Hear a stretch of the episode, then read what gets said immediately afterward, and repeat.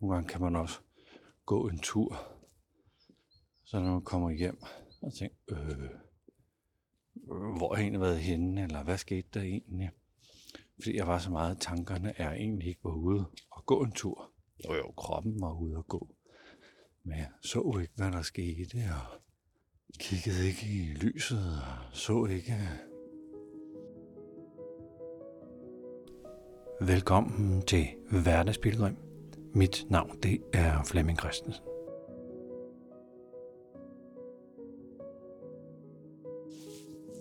Så jeg er kommet ud på min morgentur. Jeg er ude og gå på Sluseholmen. Mit hud. Det er sådan lidt tidligt om morgenen. Og det er der, hvor hundelufterne er ude og vågne. Eller af de første samtaler på mobilen. Eller læse de sidste nyheder, mens de er ude og sørger for, at deres kæledyr sådan kan træde af og få en eller anden form for motion, er det vel. De skal jo tilbage til lejligheden og sidde der i en 7 timer og vente på, at de kan komme ud igen og gå en lille tur. Jeg har gået og funderet over, hvad det egentlig handler om, når vi har balance i det sidste center, som er sådan hovedcenter. Hvad er det, der sker der, eller hvad er det, der skal til? Og det er jo tankernes udspring. Og der er en masse mindfulness-traditioner, som handler om at være sammen med sine øh, tanker. Så traditionerne fra, fra mindfulness handler jo om at få stille sind. Stille sind er jo i bund og grund at være med tankerne uden at nødvendigvis handle, handle på dem. Der er nogle traditioner, som handler om ikke at have nogen tanker. Og det, det kan vi sikkert godt opleve i nogle særlige stunder at være tankefri. Det der er min erfaring med det er, at tankerne strømmer alligevel, eller der ligesom er aktivitet oven i hovedet. Men vi skal vi sige, relaterer os bare ikke til det, og der er ikke øh, handling på det. Det, det får lov til at være. Og det kan være ret svært, når man bemærker tanken. Ikke at relatere sig til den, eller har lyst til at handle på den, eller tænke videre på den, eller vurdere, om det nu er en god eller dårlig tanke, eller nogle gange gentager tanker sig jo, så man egentlig bare tænker det samme hele tiden. Og det i sig selv kan man godt blive irriteret over, eller, eller have lyst til at lave om på. Så jeg tror ikke, det, det er muligvis muligt at blive helt sådan uden tanker. Øh, min egen erfaring er, at, at der altid foregår et eller andet. Uanset om jeg er... For mig sker der det, når jeg har løbet en cirka 50 minutters tid. så er der kun krop. Der er ikke, der er ikke tanker. Som om der ikke, der er ikke plads til tanker. Det kan også være, når jeg laver sådan en bevægelsesmeditation. Især når jeg laver sådan noget Joe-træning, som er sådan lidt noget fægte. Fægte eller svær. Man får sådan en trækæb, som man så laver øvelser med. På et eller andet tidspunkt, når det bare kører, så kan man også føle, at der er ingen tanker.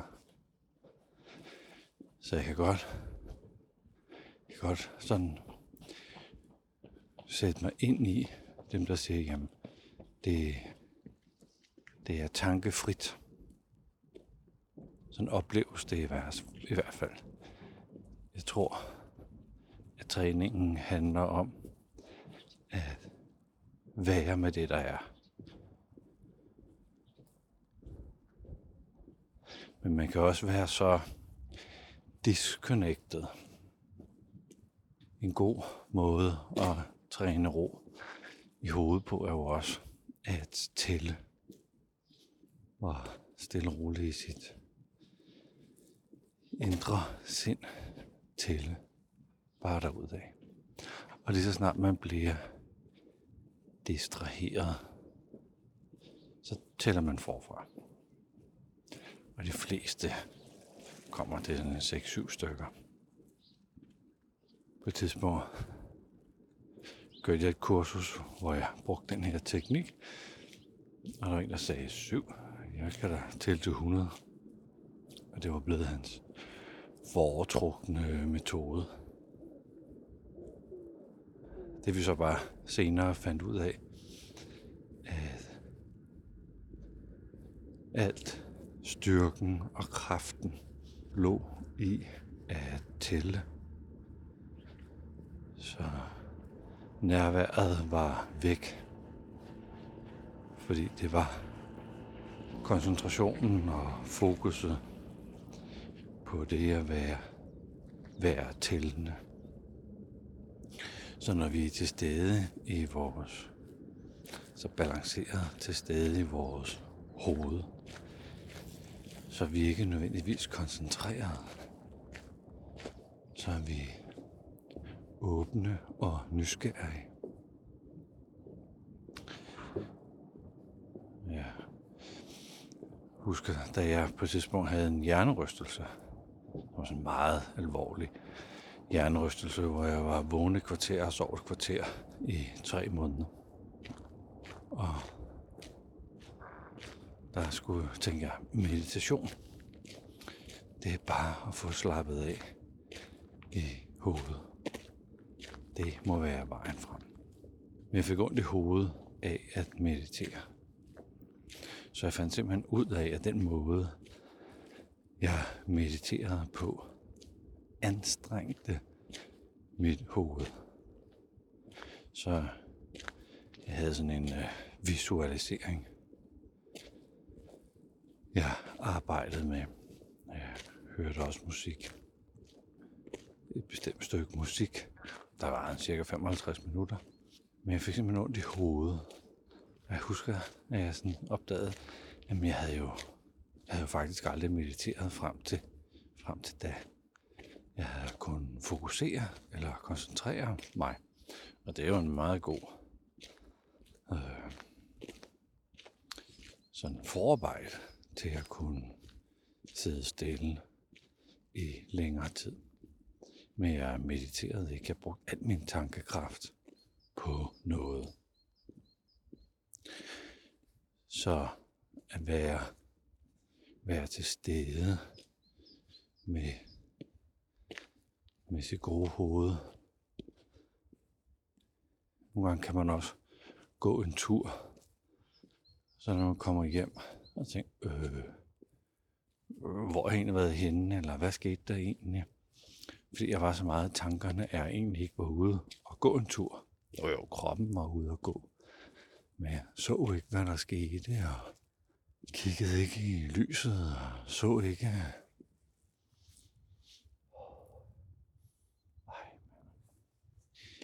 Jamen, øh, den her tid, der springer en masse hvide blomster ud, og det dufter helt vildt dejligt. Jeg ved bare ikke, øh, hvad de her hvide blomster er.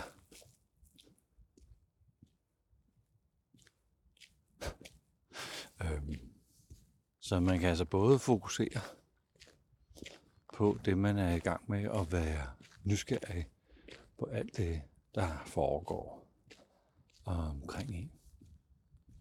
Når man virkelig er i balance med sit hovedcenter, så ser man viden. Man ser løsninger. Man ser svar. Det er som regel meget visuel oplevelse. Nogle gange tænker jeg på, når jeg ser et meget, meget smukt maleri, om kunstneren havde set det slutresultat fra start af. Om den der visuelle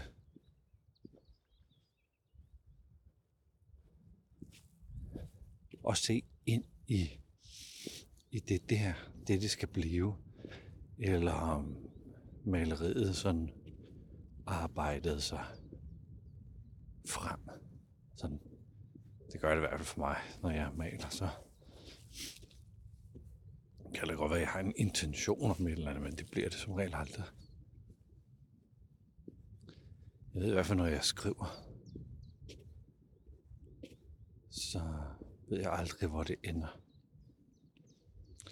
Men jeg kan, jeg kan se for mig, hvis det er poesi for eksempel, så kan jeg se for mig, hvordan nogle ord står bedre sammen, eller har en bedre relation end andre ord. Og hvordan jeg sådan i nogle metaforer kan koble nogle sætninger sammen. Og det sker sådan meget visuelt. Men det er stadigvæk kreativt og levende og organisk. Jeg, jeg har ikke set for mig, hvad det skal ende med. Og hvis jeg skal skrive sådan fagtekster og psykologi, så kan jeg godt skrive halvanden side i en streg, uden at koncentrere mig eller fokusere, men bare tage sådan fra sådan et indre visuelt bibliotek af erfaring og bare skrive. Den, øh, vores tanker har det også med at lave forvrængninger. Man taler om, at der er et antal kognitive forvrængninger. Så når vi har balance i vores hovedcenter, så har man erfaring med sine kognitive forvrængninger. Og det er, det er vaner, som man har oparbejdet, men som forvrænger virkeligheden. Nogle taler om, at det altid er på en bestemt måde, og det aldrig er på en bestemt måde.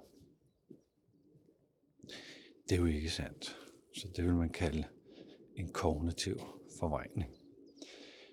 Så en af mine venner sagde, jamen, det går altid galt for mig, og det er umuligt for mig at gøre noget rigtigt i livet, og jeg er nærmest altid forfulgt øh, af uheld, og jeg får aldrig en kæreste, jeg får aldrig et job. Øh, det må være rør ved, så går tingene fra hinanden. Oplevelsen kan jo selvfølgelig være sådan. Det, det er bare ikke den rigtige sandhed. Men hvis man har den forvrængning, så får man jo bekræftet sig selv i, at det er sådan. Selv ved den mindste fejltagelse. Jeg kan også have en forvrængning, der hedder, at jeg er årsagen til, at det går godt. Og jeg skal nærmest ikke rigtig gøre mig umage. Så lykkedes tingene. Jeg har en eller anden særlig gave for at løse opgaver. Jeg har egentlig ikke øh, brug for andre. Jeg kan klare ting selv. Det må man jo sige også er en kognitiv forvrængning. Det man glemmer alle dem, der har stået og lært en noget, alle dem man har spejlet sig i, alle dem man er blevet inspireret af. Det kan også have en øh, forvejning, at det jeg får øje på er alt det, der ikke virker.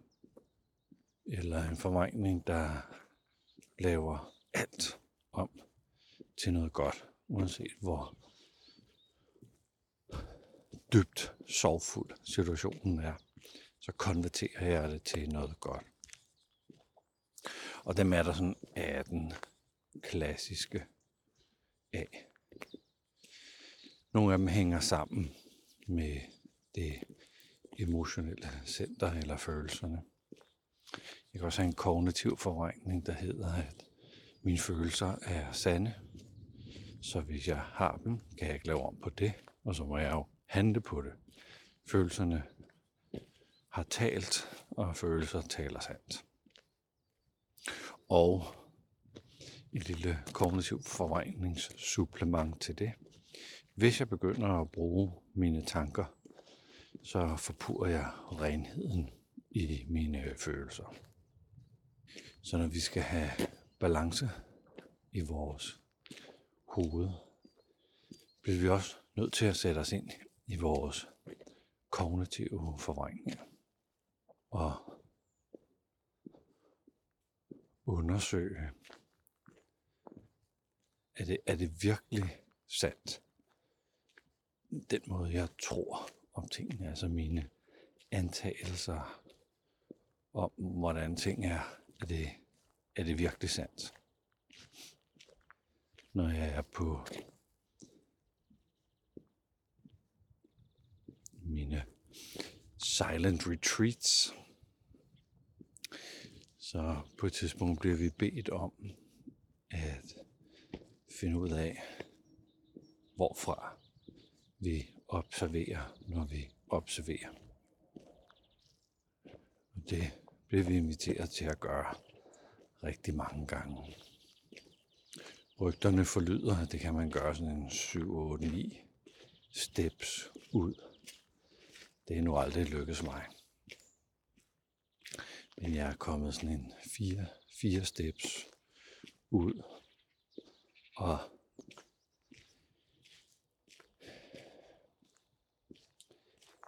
en af dem, en af oplevelserne, var at være i bakkerne rundt om retreatstedet. stedet hvor jeg bemærkede, at jeg var, men jeg var, jeg var, jeg var et andet sted end mig. Jeg observerede mig. Og det det var en meget fin oplevelse. Fordi jeg på en eller anden måde fik lov til at bemærke mig, altså både være mig, både være i det, men også være med naturen og reven og bakkerne og vinden og så være det hele. Det var en meget intens oplevelse, som jeg måske havde en halv time. Og jeg kunne tale med forskellige dele af mig og spørge ind til sådan, jeg var på rette spor i livet. Og ja, en række store spørgsmål, sådan om mit parforhold og mine forældre og den gave, jeg havde. Og, så man kan sige, det var jo at spørge mig selv på en meget, meget fin og nøgteren måde, hvor noget af mig spurgte mig om noget. Så det er jo også en måde at være i relation med sig selv, hvor man er i relation med mange dele af sig selv samtidig. Husker på et andet tidspunkt, hvor jeg trænede op til at løbe et halvmarathon og var ude at løbe rigtig meget, mens jeg boede i, i San Francisco. Og på et tidspunkt løb jeg på sådan nogle naturstier og tænkte, der har nok boet nogle indianere i det her område.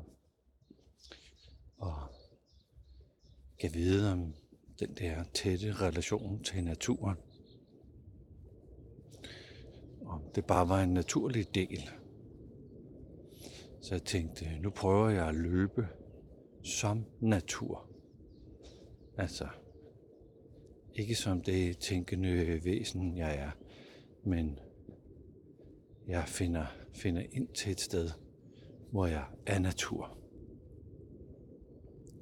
Og det var altså en ret speciel oplevelse. Egentlig bare være løb. Ikke flemming og tøj og ben og sko, men løb og vejrtrækning og blod, der blev pumpet rundt og sved.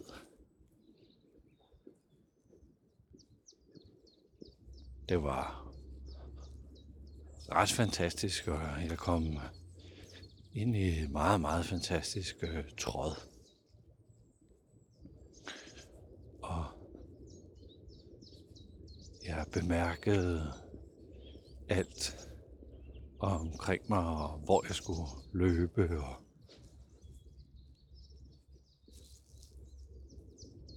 og jeg fik justeret tempoet, så, så det passede til det, jeg magtede lige der, eller det, der var, det, det, der var nødvendigt lige der.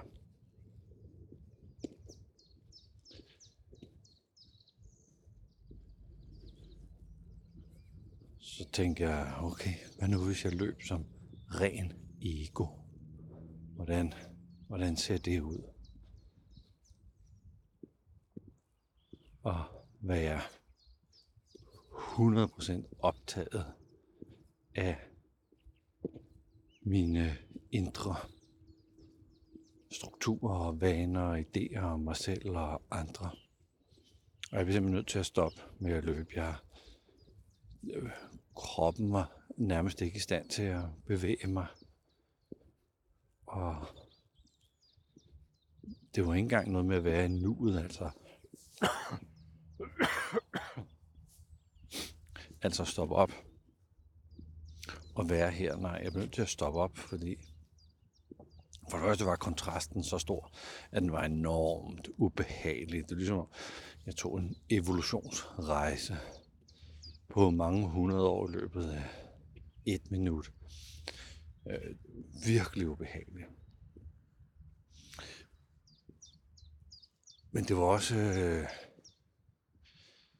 ja, det var sådan kvalmende at være... Eller... Jeg tror jeg var træt. Hold da fest, mand.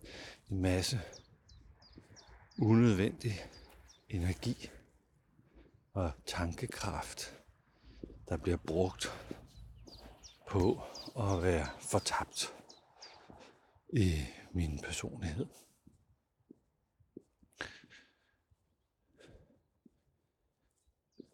Så jeg tror sådan nogle, sådan nogle oplevelser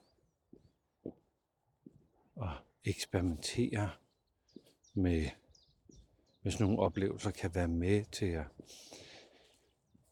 finde tilbage til et til sådan en øh, mental balance.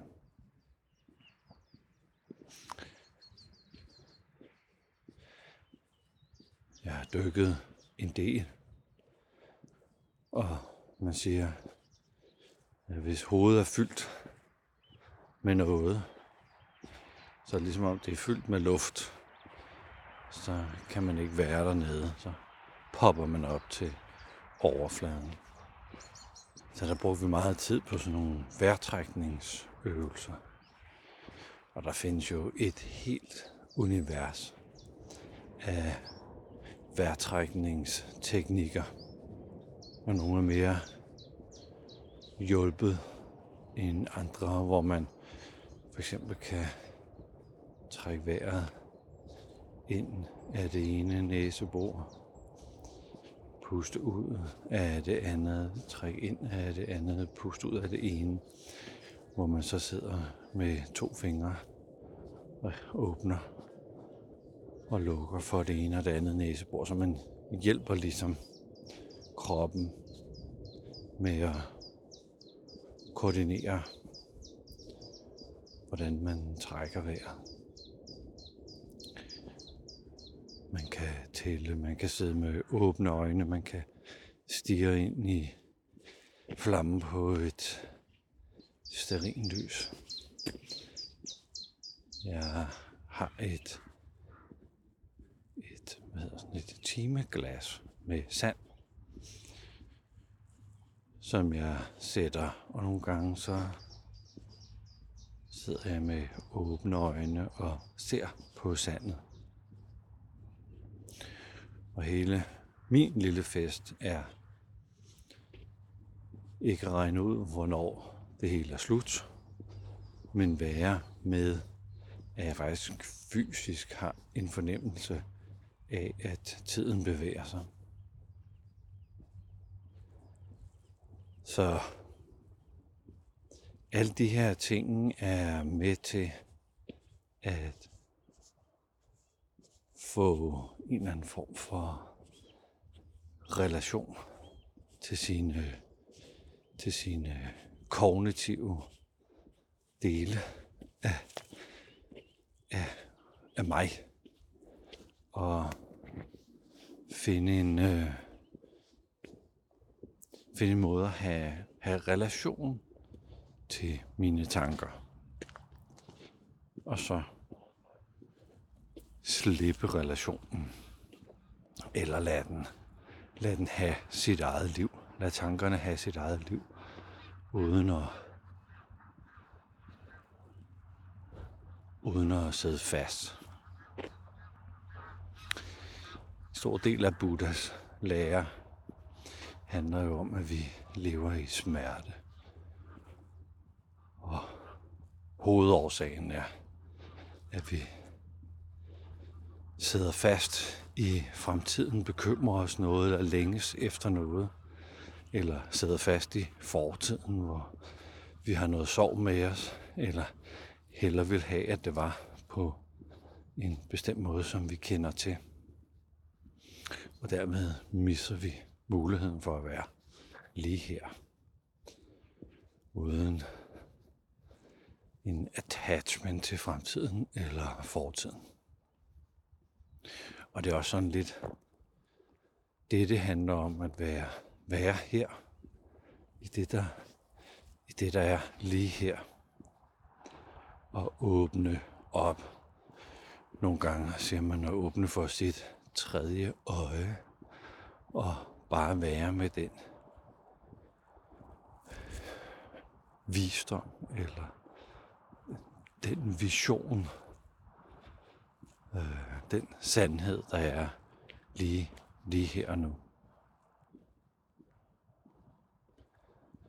Det har været en øh, god morgentur.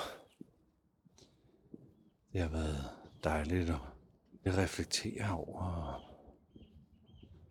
over det her med at være nærværende i sit hoved. Jeg har gået mere med hovedet højt på den her tur og kigget rundt og taget ting ind. Det kan godt være en lille tendens til, når jeg er ude og gå, at jeg er lidt fanget af det, jeg nu går på. Helt naturligt har den her morgentur hævet, hævet udsynet og givet mig ja, helt automatisk lyst til at kigge ud. Jeg har også kigget mere på, hvor jeg har gået, end jeg normalt gør. Ja, tak, fordi du lyttede med til den her episode af Hverdagsbilgrim.